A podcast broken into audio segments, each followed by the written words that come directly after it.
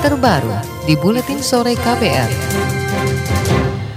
Saudara proses pemungutan suara di beberapa TPS di luar negeri seperti Malaysia, Hong Kong, dan Sydney mengalami sejumlah kendala. Mulai dari antrian sangat panjang hingga ada pemilih yang tak bisa mencoblos karena panitia menutup TPS. Di Hong Kong, tim pemantau yang diterjunkan LSM Migrant Care menemukan sejumlah masalah. Direktur Eksekutif Migran Care Wahyu Susilo mengatakan, dari pantauan itu panitia penyelenggara dianggap kurang mengantisipasi antusiasme calon pemilih yang sangat tinggi. Selain itu kendala eksternal juga jadi masalah bagi para buruh migran, terutama soal dokumen yang ditahan majikan atau agen sehingga tidak bisa menggunakan hak pilihnya. Masalah lain yang dihadapi juga adalah mereka kemarin itu ada yang hanya mendapat izin sampai jam 6 sore, jam 7 malam atau jam 8 malam, sementara antrian itu memanjang bahkan sampai jam 5 itu masih memanjang.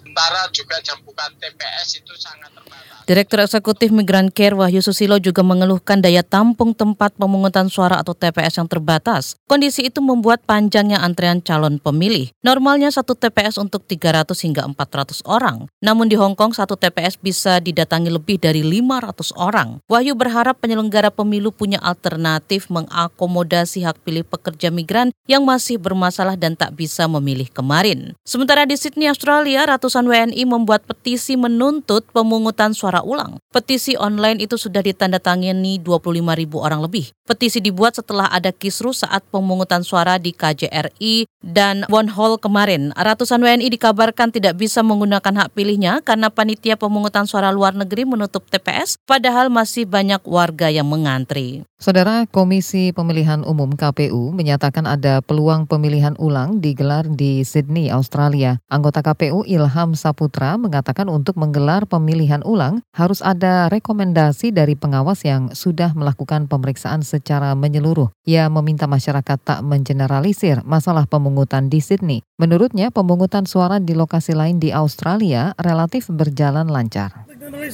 jadi cuma di Sydney. Okay. Ya ada Perth, ada Melbourne, ya.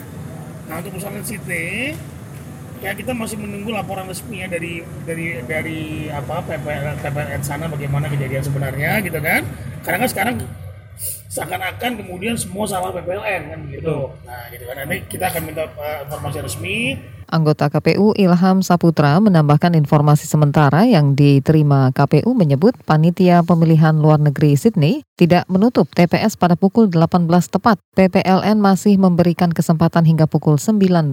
Meski begitu saat ini KPU masih menunggu laporan dari PPLN luar negeri yang akan memberi kepastian soal pemungutan suara ulang di Sydney. Badan Pengawas Pemilu Bawaslu masih menyelidiki dan mengumpulkan data-data terkait sejumlah persoalan pada hari pemungutan suara di luar negeri. Salah satu yang sedang eh, didalami oleh Bawaslu adalah kericuhan saat pemungutan suara di Malaysia. Ketua Bawaslu Ahban menyebut polisi Diraja Malaysia belum memberikan informasi perkembangan penyidikan pemungutan suara pemilu di sana. Yang sudah diinfokan kepada publik ada 255 TPS ya di KL itu kan 255 TPS tersebar di tiga titik. Okay. itu aja ya.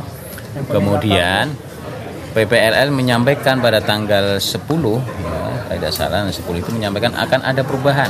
Dari 255 TPS itu akan dibagi ke 89 titik ya. Tetapi ini adalah yang sangat mendesak pada tanggal menjelang tanggal uh, eh, 14 kemarin itu kan. Ketua Bawaslu Aban menambahkan wacana perubahan 255 TPS yang semula dibagi menjadi 3 titik ke 89 titik dianggap berpotensi membingungkan calon pemilih karena itu lokasi pemungutan suara diubah menjadi tiga titik. Untuk pemilih yang tidak bisa menuntaskan hak konstitusional mereka lantaran ditolak di Hong Kong, Ahban beralasan hal itu karena pemilih datang 20 menit setelah TPS ditutup. Para saksi bersepakat hanya melayani antrean yang telah terregistrasi sampai pukul 19. Kisruh pemungutan suara di beberapa negara yang tersebar di media sosial dianggap sebagai salah satu dampak kurang sigapnya penyelenggara. Pengamat pemilu dari Negrit, Hadar Nafis Gumai, mengatakan ada sejumlah hal yang seharusnya bisa diantisipasi sejak awal untuk meminimalkan kesalahan teknis saat pemungutan suara. Penyusunan daftar pemilih yang uh, tidak uh, cukup akurat ya karena penyusunan daftar pemilih itu uh, menjadi dasar untuk penyiapan kebutuhan logistiknya.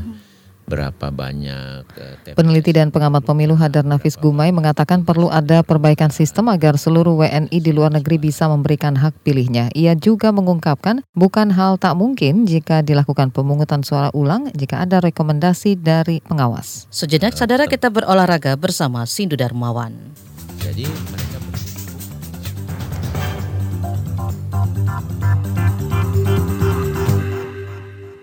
KPR Sport. Penyerang Mohamed Salah membuat sejumlah rekor saat Liverpool menang 2-0 atas Chelsea pada laga lanjutan Liga Inggris di Stadion Anfield minggu malam. Gol pertama kemenangan The Reds dicetak Sadio Mane memanfaatkan umpan Jordan Henderson. Sedangkan Salah mencetak gol kedua pada menit ke-53 melalui tendangan kaki kirinya dari luar kotak penalti. Gol ini membuat namanya kembali berada di daftar sementara pencetak gol terbanyak Liga Inggris dengan 19 gol bersama Sergio Aguero. Selain itu, kemenangan tersebut membuat Liverpool kembali memimpin klasemen sementara Liga Inggris dengan mengumpulkan 85 poin.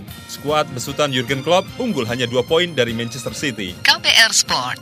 Mark Marquez secara mengejutkan terjatuh di MotoGP Amerika Serikat 2019 dan gagal finish. Tak hanya Marquez, rekan setimnya di Repsol Honda, Jorge Lorenzo, memilih keluar trek di tikungan ke-12 lantaran masalah teknis pada motornya. Kegagalan tersebut jadi kesialan bagi Honda di MotoGP seri Amerika Serikat yang digelar di sirkuit The Americas minggu malam. Padahal, tim tersebut biasanya jadi langganan meraih podium dalam beberapa tahun terakhir. Hasil MotoGP Amerika Serikat menempatkan Alex Rin dari Suzuki X-Star menduduki podium pertama, sedangkan Rossi mengisi posisi kedua dan ketiga diisi oleh Jack Miller.